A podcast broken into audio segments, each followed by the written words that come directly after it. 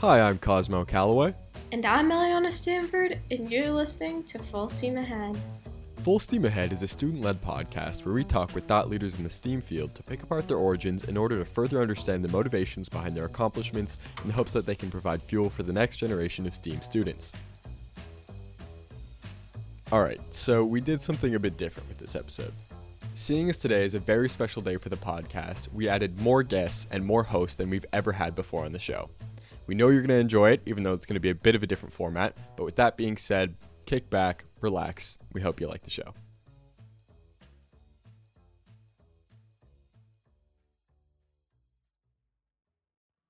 First off, let's take a moment to celebrate the 10th episode and one year, kind of, anniversary of Full Steam Ahead. Woot woot. And there is no better person to spend it with than Dr. Ideal Gonzalez Cerricio, who just so happens to be the first ever guest we had on our podcast.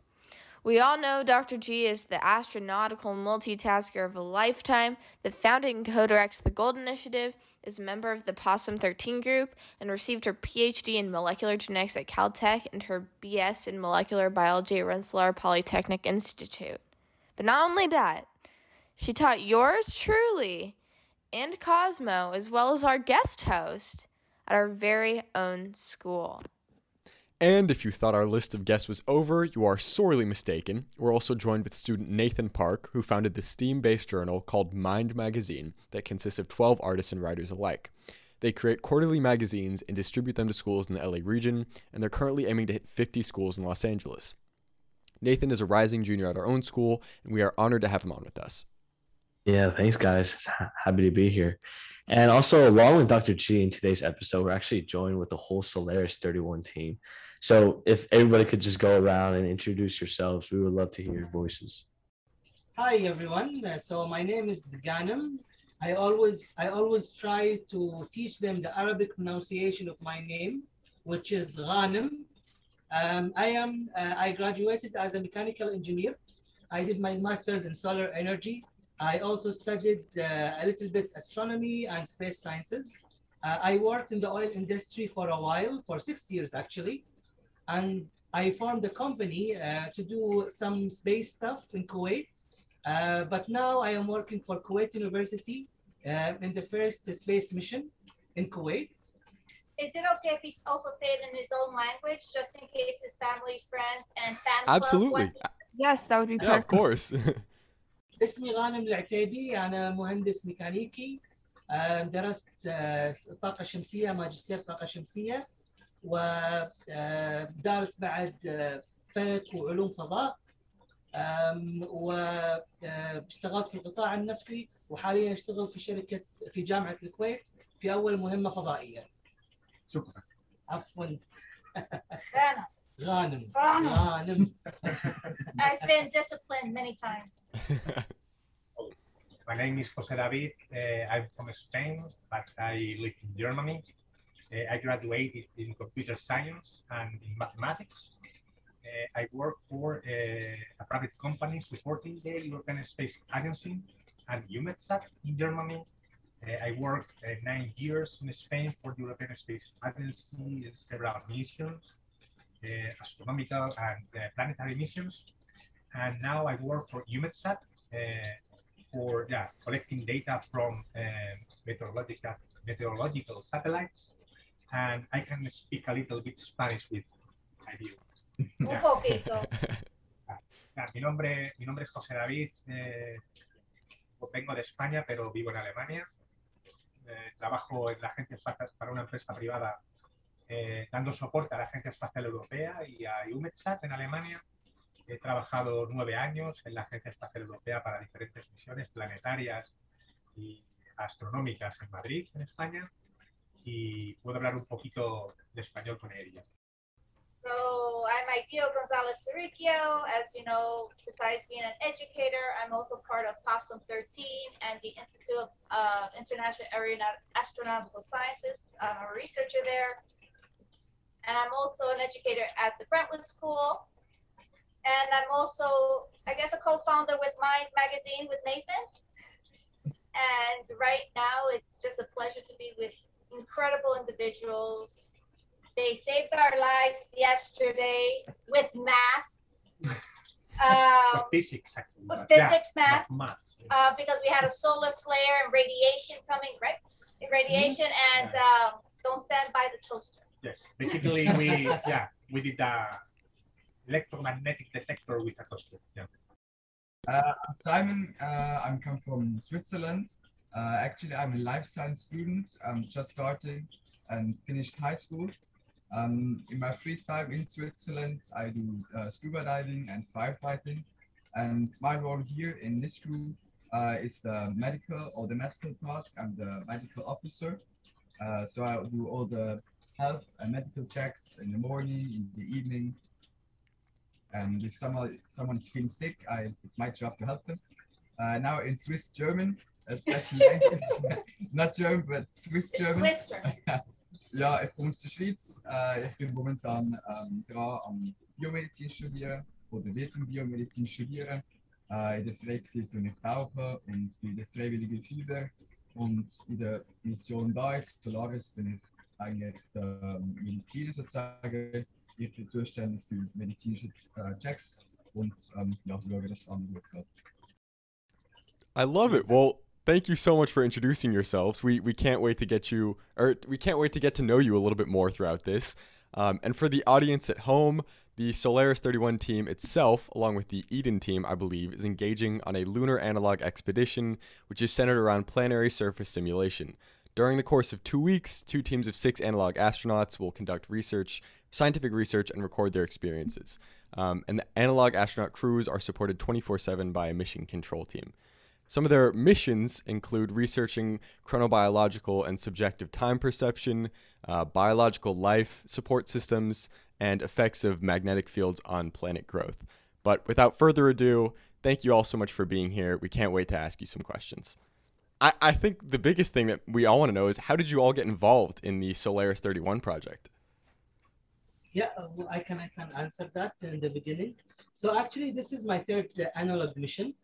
Um, uh, I I did another two analog mission with the Mars Society, uh, the Mars Desert Research Station, and you know, is, if you are involved with the space community, um, you meet new people, you add them in LinkedIn and Facebook, and you see what they are posting. So um, a colleague of mine. Um, was posting about uh, the opportunity in uh, in Poland uh, here, and uh, I saw the opportunity. I thought, uh, why not? Why not to have a third mission, and see how it goes. So that's uh, I applied and I get accepted. That's for me. Yeah. In my case, after almost 20 years working in space agencies and that kind of stuff, uh, I knew uh, a colleague of, of uh, who was a commander in, in his mission, and talked to me about this kind of, of expeditions or uh, analog astronaut mission.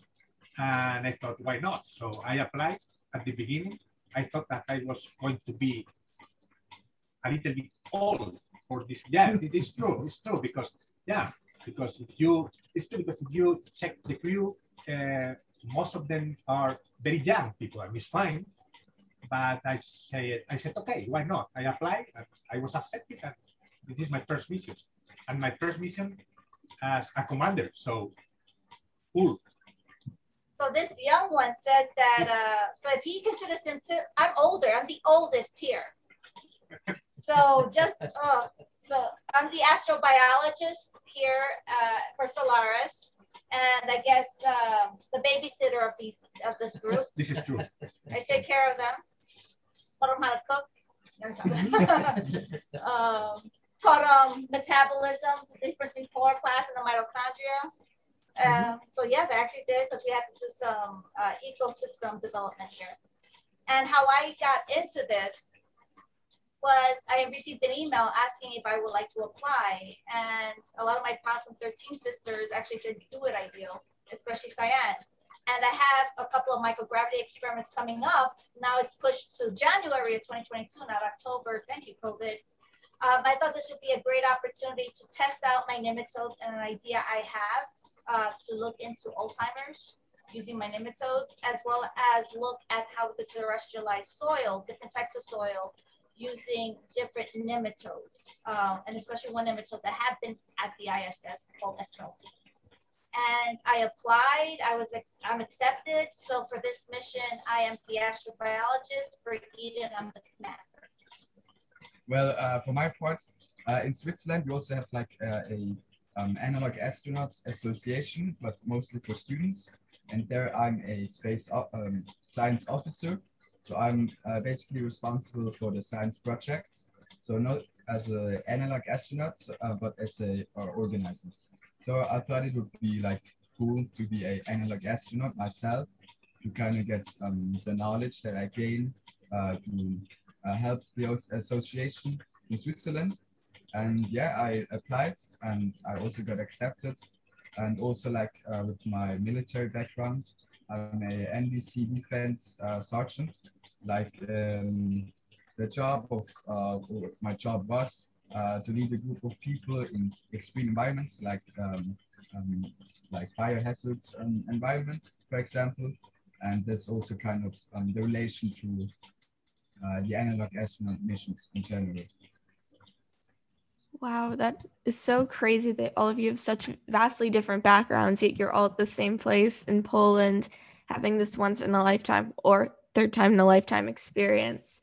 Um, could you tell us a little bit more about like the conditions that you guys are living under in Poland?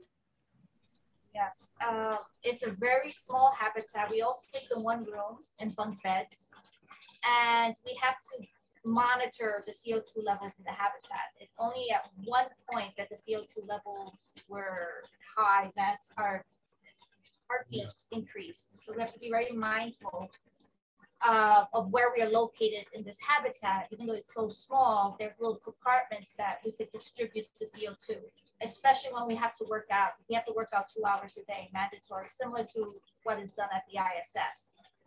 Um, we have a very we're busy from the time we wake up to the time that we go to sleep. But I have to admit, I work even past that just because I do things. Um, you want to tell them how bad it is? Yes, as you said, uh, this, this is a little bit small and it's supposed to be for six analog astronauts. So it would be crazy to be here with two more live. It would be fine, but the place is very small, smaller than I thought.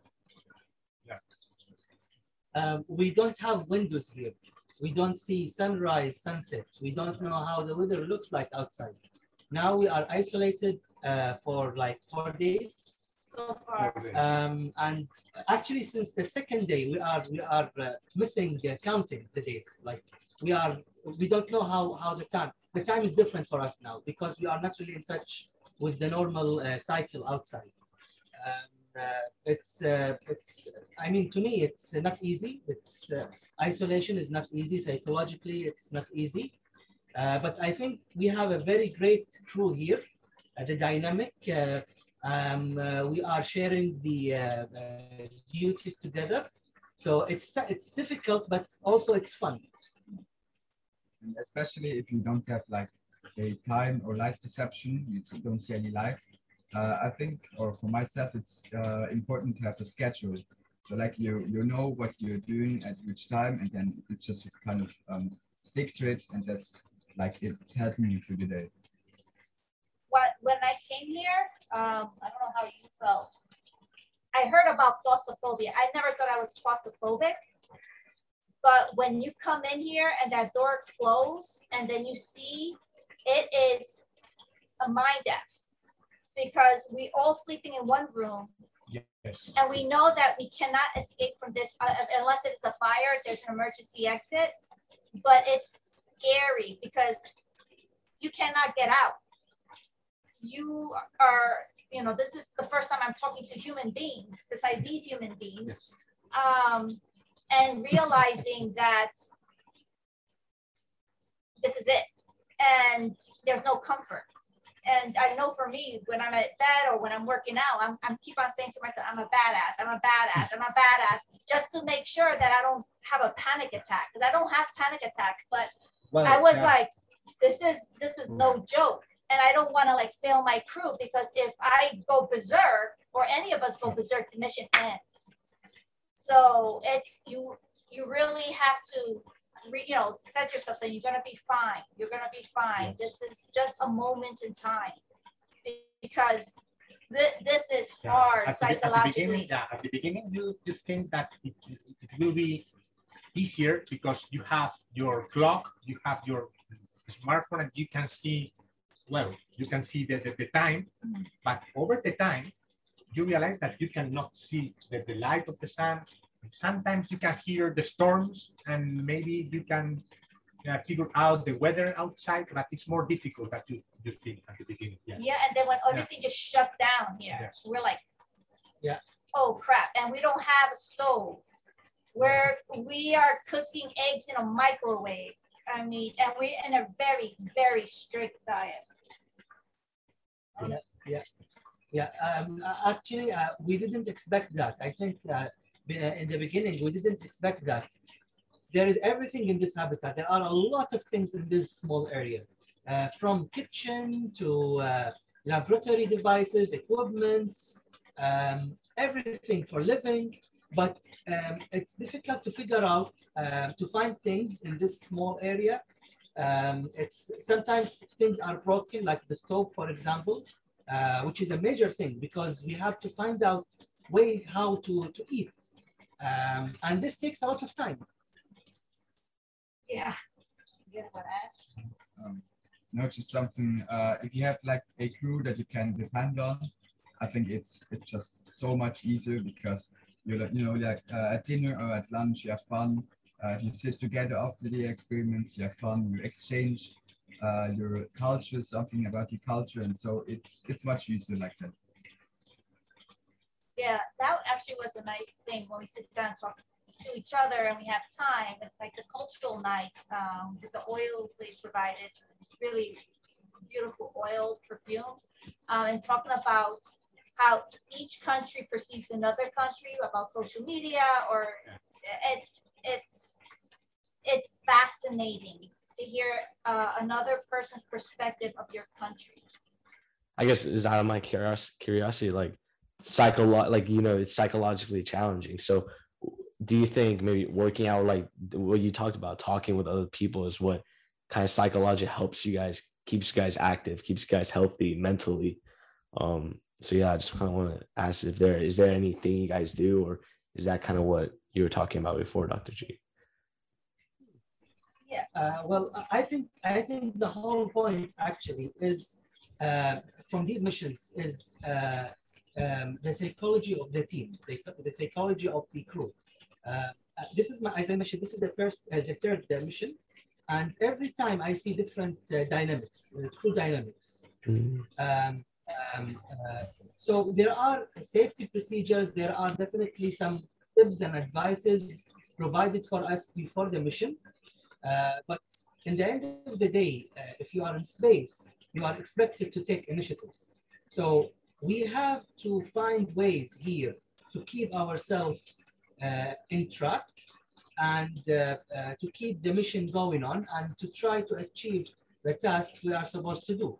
Um, so um, uh, it's in the end of the day, it's an experience. We are providing some data for scientific uh, uh, research, and in the same time, we are learning.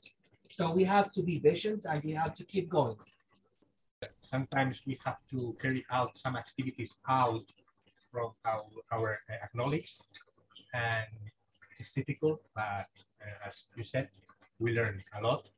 And we feel that we are yeah we are putting on the table uh, scientific data for researching so it's very cool Yeah, I mean, I'm fortunate. So I'm so basically we're guinea pigs, and we are also performing our own research. Like I'm performing, I'm still scoring worms. Um, but what's fascinating is that we have an eye in the sky. So there's tons of cameras around us, and we have to provide our uh, physiological and our uh, chemistry data from our urine and stuff to the mission control. And just knowing from yesterday how they were saying that we're dehydrated and we don't know that. You know, we didn't know that, and that we have to intake more water. well yeah Right? sorry sorry Yeah, yeah no. Uh, literally, uh, MCC told us that we are either reptiles or aliens because, yeah, We're not not- drinking we're enough. not drinking according to the yeah. Uh, like uh, if you uh, want to know if you're dehydrated, dehydrated, uh, put the thing up like that and just um, like something like that, and it's, Dehydrated. if it stays up like this, this uh, you can be sure that you're dehydrated Oh, because um, your body doesn't uh, have enough fluid, um, so it just um, follows your, your force of your fingers, so it stays up like this. So I have to drink more. That's the I think we all, Need. it. yeah, look at this. It's like we're Play-Doh. That's so funny. It, no, but it's really weird because we don't sense it. But somebody, thank God, that is sensing, you know, monitoring us, saying, "You're not doing well. Do something about it." One- thing that I would like to say is that uh, anything that we need from outside is provided by uh, a lunar lander. And actually now I think that we're waiting for the next yeah, oh, Yeah. lunar lander. So So we may need to evacuate Yes. and take you to another room if we hear an alarm. No worries. If that needs to happen, that's totally fine. In the other room, you're gonna see how fast we get there. well, I. I, I think the first thing that we're all thinking is first off, we are so proud of all of you. You are, are, are superheroes in this situation. And, you know, we're, we're happy that we can even be some of the first people that you're seeing. I know it's kind of crazy that not only is, you know, are most people in the world still under quarantine, but now you guys are under double quarantine, you know? Um, but I, I guess maybe look on the bright side. Could you tell us a little bit about the research that you're all doing that is, is keeping you excited and invigorated? So uh, basically, my I didn't talk, I didn't speak about my role here. I am the communication officer, um, and uh, my role is to uh, communicate information between the uh, control center um, and uh, the crew, and vice versa. Um, uh, but uh, as as as a research, I am here to support uh, the astrobiologists uh, and also um, to perform some uh, uh, scientific and engineering tasks provided. So for example, yesterday we had the uh, uh, magnetic field calculations.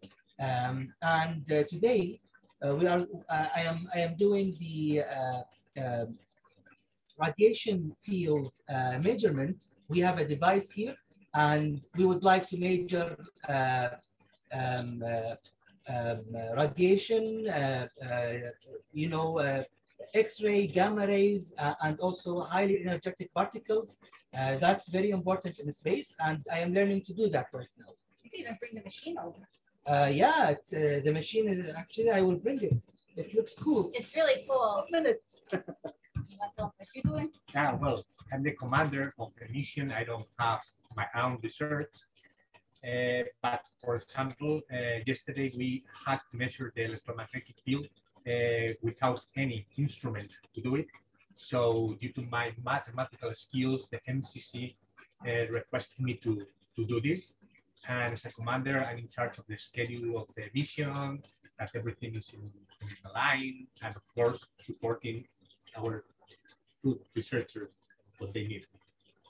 So yeah, Um, so for me, I'm there's two components to my research is how to first can uh, soil soil dwelling animals like nematodes or beneficial nematodes can they survive beyond earth soil and if so can we coax them to survive using bait um, so that's the beginnings of terrestrializing soil um, by looking at the soil if the animal can survive Number two is a personal reason when, and uh, Eliana knows a little bit about this.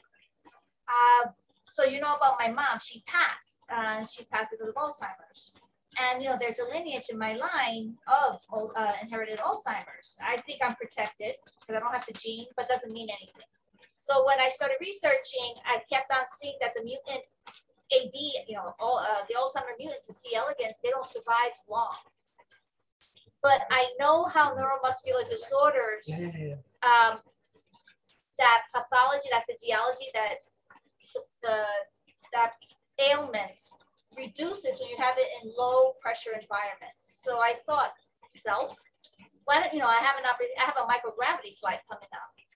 Let me see if first the C. elegans can they survive through you know sand. I got one animal that sort of survived. I found one animal survived Martian sand. I'm still scoring.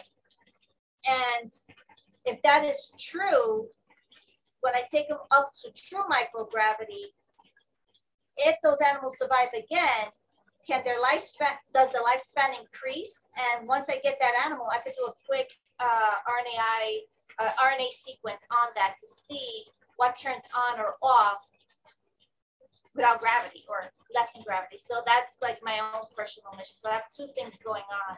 So since this morning, all I've been doing is just looking through soil, which is tedious. And uh, Simon, are you doing any independent research as well? Uh, yeah, I have one um, a personal um, experiment that I'm doing. This is just, um, that is, was already mentioned uh, with the magnets or the um, magnet uh, magnetic fields. Um, so what I'm doing, I'm doing research on magnetic fields, uh, how magnetic fields or magnet magnets in general are influencing the, the growth or just the health of algae, of algae culture. And the reason why I'm doing that is because in um, low Earth orbit or general in space, if in the absence of gravity or just low gravity, I want to find out if uh, like magnets or magnetic fields could be an alternative um, to gravity because there are many health problems and other issues coming up with the absence of gravity. So do like magnets or magnets for a magnet force um, is a, an alternative to like um, animals, bacteria, or even human beings. Because um, in here, I had the opportunity to work with algae, and in the future, I'm planning to, uh, and of course, of course, the uh, cockroaches, of course, and in the future, I'm planning to do research uh, how uh, magnetic fields or magnets in general are influencing the health of people or human beings in general, because we are all surrounded by magnets and if there's a um, benefit, benefit um, for, of magnets uh, for people in space, that's even better.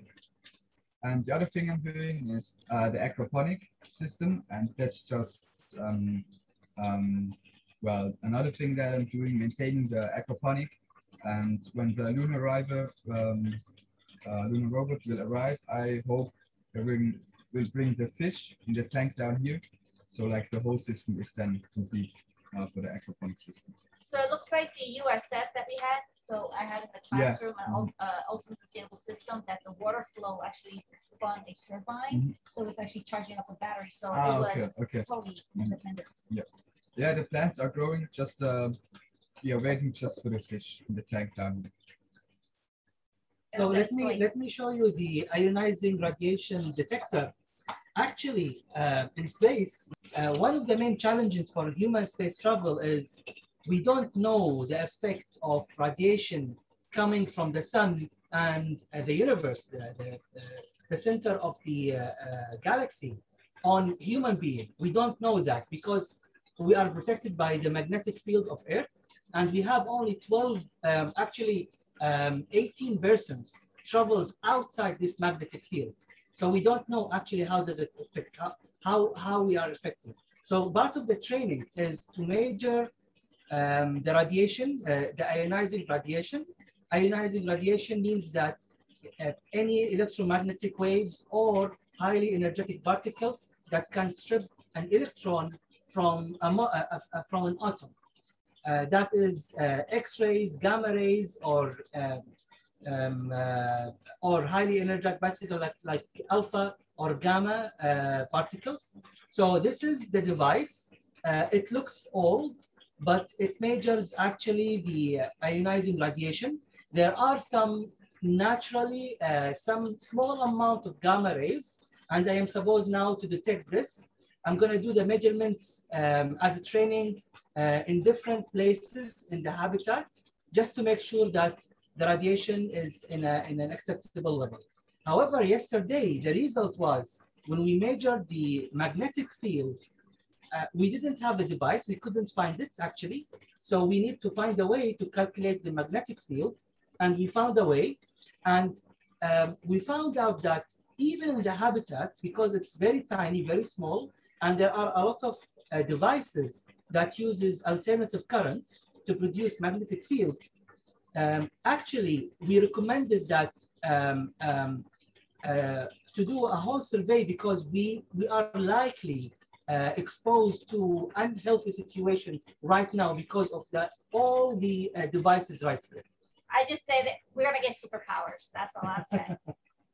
so then you see me flying. Oh, fun fact. I've been without Red Bull for three weeks. Now they see me hyperactive. For me, it has been worse. That happened without without coffee. Three weeks Yeah. without coffee. Same This for is me. insane. It's just interesting because I told them like caffeine is what calms me down. So like yesterday they saw me really chit chatty and that I'm really had like I'm in I'm full on ADHD mode to the walls here. But you're very active I'm very active. without Red Bull. I know that the Red Bull's supposed to calm me down. Really? No, huh? I know for me, because I have a different chemistry than normal individuals. They see me drink like five bottles of five cans of Red Bull. And I was Yes. calm. Dr. G in the classroom would be like, "I'm sorry, I have to go get my Red Bull," and she'd be drinking Red Bull. It's been, it's so, it's so great. Like, like and uh. I feel like it's important to mention sugar-free Red Bull, right? Yeah, Afraid my girlish figure. We all lost weight Yeah. Yeah, I think we are losing weight here. very fast. Gosh. Well, I can't help but think while you guys are talking about all of the research and all of this, how you guys came to this point, all of you with different backgrounds coming to this one small little confined space.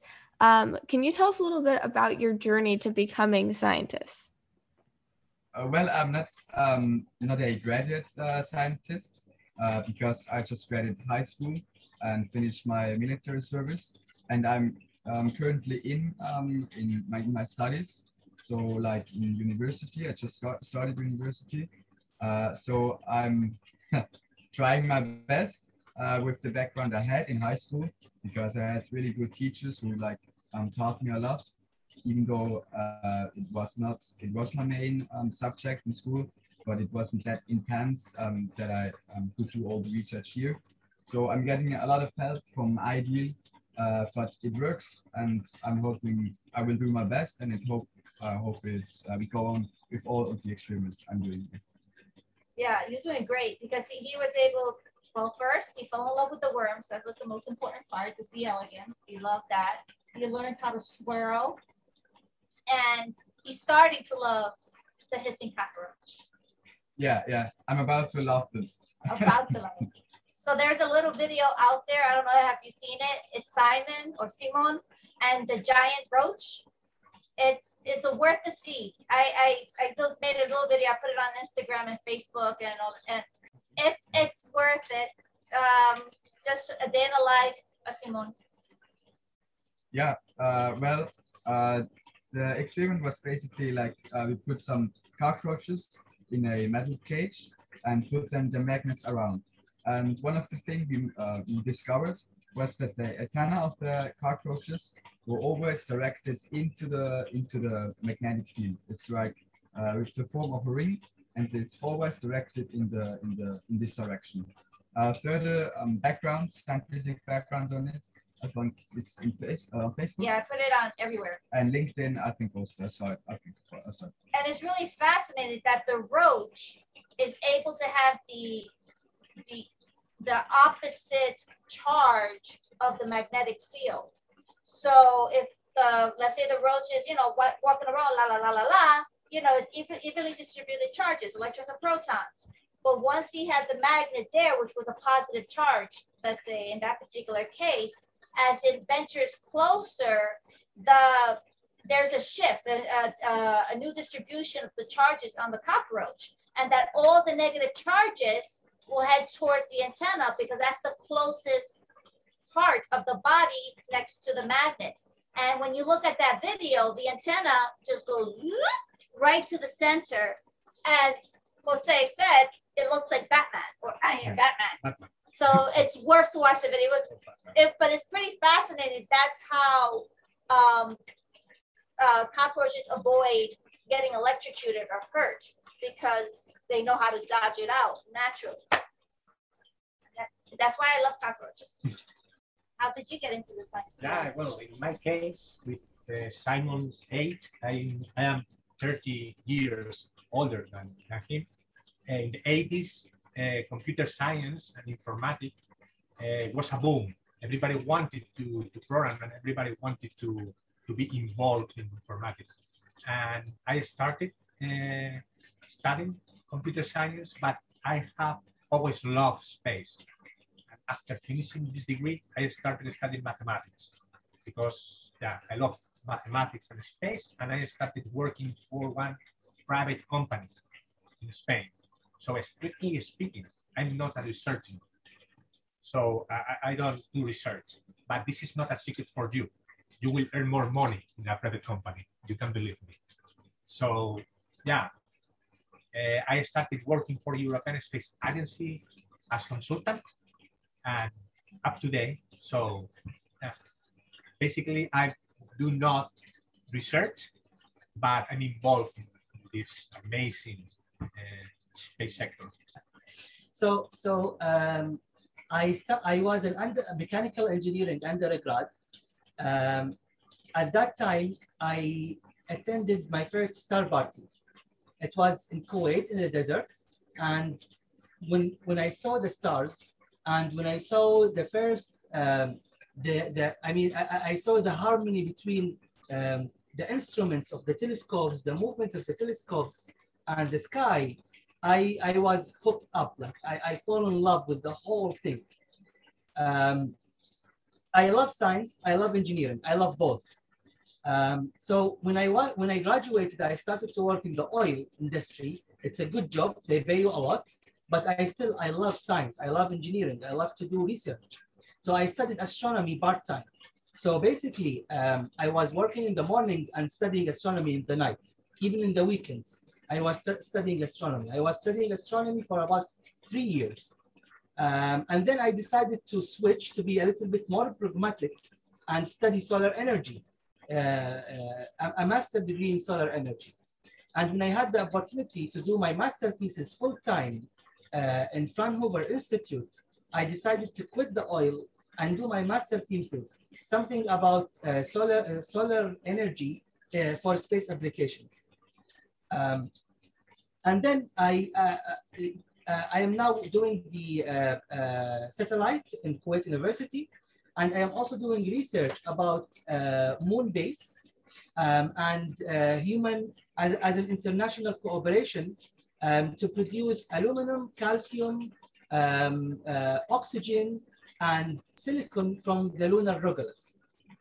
Wow. Well, thank you for sharing your stories with us. Really appreciate it. We'll tell this story. Yeah, no, but, yeah, no, but what's interesting is he does not have a home. This is a uh, real life nomad. Hmm. No home, no home to be had, right? No home. Yeah, I, I, I need to find a home when I'm back home. You're a citizen of space. I, I, I am yeah, I am living in the spaceship Earth. Exactly. No, but cool because he goes from habitat to habitat and go to research conferences. Yeah. So you, what did you say? You get ready in like a, a 20 minutes? Yeah, I, I back my stuff because my stuff are already backed all the time. Uh, I can travel. So before that, I was in Russia uh, doing a space conference. I was presenting about my research at the uh, moon base. Uh, and then I went to the UAE to see a friend, but of course, I don't call it a vacation. I call it part-time vacation because of course I have to work. I can't stop. I, I didn't tell you, I am also a volunteer in an association called Moon Village Association. Uh, my work is to involve uh, underdeveloped countries, developing countries to space exploration. Um, and I am, I am managing this uh, process right now in addition to my to my research. And now I am here in Poland uh, doing this mission. Um, so I am traveling from country to country um, most of the time. I see. All right. Well, I, I, know all of you are so busy. It sounds like you've been working day in and day out. Um, so I guess the final question that we just want to ask to you guys is, um, do you have any advice for you know young scientists or learners that might want to get involved in the same fields that you've all got involved in? There's no wrong answer. well, I'm still I'm still consider myself young. So what I uh, would say to people the same age or even younger, I'm 19 years old. So all the younger people or kids out there, um, just try it. You if you fail, then you can uh, say to yourself, "Oh, I tried it, so I know I, I failed." But if you don't even try, you you can't even fail. So just just try it, and if you get accepted, then profit and learn as much as you can because that's your chance to to shine and to, to learn even more than you even make. And work hard. That's that's the thing I would say. For me, I would say no one defines your destiny, only but you. So just follow your passions and just literally, you know, like you heard me say, just go for it. Um, there's no mistake. The mistake is if you don't try. And if you start listening to others saying you shouldn't be doing that, or that's not your thing, or or poo-pooing what you have done as an accomplishment, saying, "Oh, you got it because you are a," no, you got it because you earned it. You got to shut those people down because you know what you want to be. You only have one life, and if you start have individuals um, try to talk you down or dissuade your ambitions, just shut them down. just go walk on it. That's yeah. my advice. I absolutely agree with my colleagues. I will, I, I will be a little bit more pragmatic, but absolutely agree with you. You have to follow your dreams. And no matter the time you can change your path. For me, it was the same. I started as computer science, uh, computer science, and mathematics. Now I'm here, but uh, we, please don't forget that you have to pay your bills too. Mm -hmm. Don't forget this. You have to follow your dreams, your passions, but always with this very well in mind? Um, uh, to me, I, I, would say uh, performing scientific research is a privilege. Um, and with privilege comes a lot of responsibilities. Um, I met many people who are um, uh, really unhumble um, and they have bad morals. Um, and that, that type of personalities we have to avoid, not only to deal with, but to be one of them. Um, if you are doing research, um, you have to have uh, uh, great morals and you have to bring people upward, um, not to look, look to them from up to down. Uh, that's, that's very important. Um, and uh, also avoid uh, being, uh, you know, showing off, showing off a lot because science is great, science is amazing, but it's more to me. Science is like a spiritual experience. If you are doing science, um, you are um, you are uh, feeding your souls, and it's a personal experience. And this personal experience, you you should you will corrupt it if you are showing off or you are not humble enough. Inspiring people. It's fighting. That's what you mean. Not necessarily because you have to communicate your data. Yeah, of course. And you could be, and you can be. Yeah, I did a good job. You can always pat yourself. Yeah. yeah. Yeah, of course. Because of who course. else is going to do can, that? You can. Uh, yeah. Definitely, definitely. You have to be proud. You have to be proud about yourself, but also you have to be humble.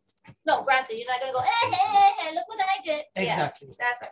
But there's one more thing I want to add is find a mentor definitely. I even found another mentor for myself um, who worked for Fairno. And I just contacted this person out of the blue saying, Hey, I need some help. Like, would you be my mentor? Even without her knowing what I wanted her to help me with. And it doesn't matter what age you are, because I knew a trajectory that I wanted and I knew what type of research and I knew my weak area. So definitely find that mentor because individuals who are in those particular positions want to pay it forward. So it doesn't hurt to say, hey, can you help me out? This is what I'm doing. And watch that they say absolutely and they take you under their wing.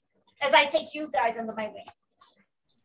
Yeah, and we just want to thank you so much for being such inspirations and for talk taking the time to talk with us. We know your time is very valuable and it really means a lot. Um, and a special thank you to our audience who tunes in uh, every month. It's it's such a fulfilling experience to be here one year later from the start.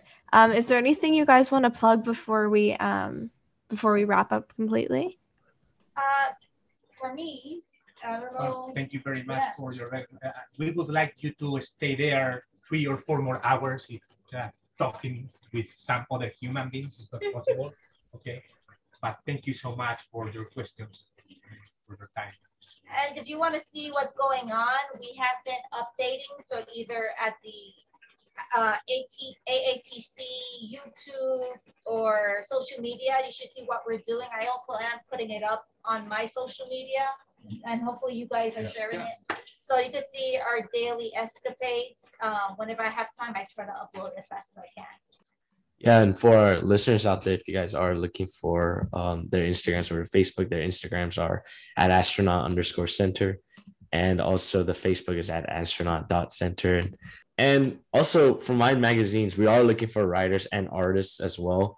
Um, so, and we are going to put out applications soon because we are going to um, release a new issue um, for the artist cover. So that's going to be, you can find that at www www.mymagazines with an s.com and you can also find us on our instagram and my magazines um so yeah That is perfect. Thank you guys so much. Thank you. Thank you so much Thank you. for being here. Of course. Thank you.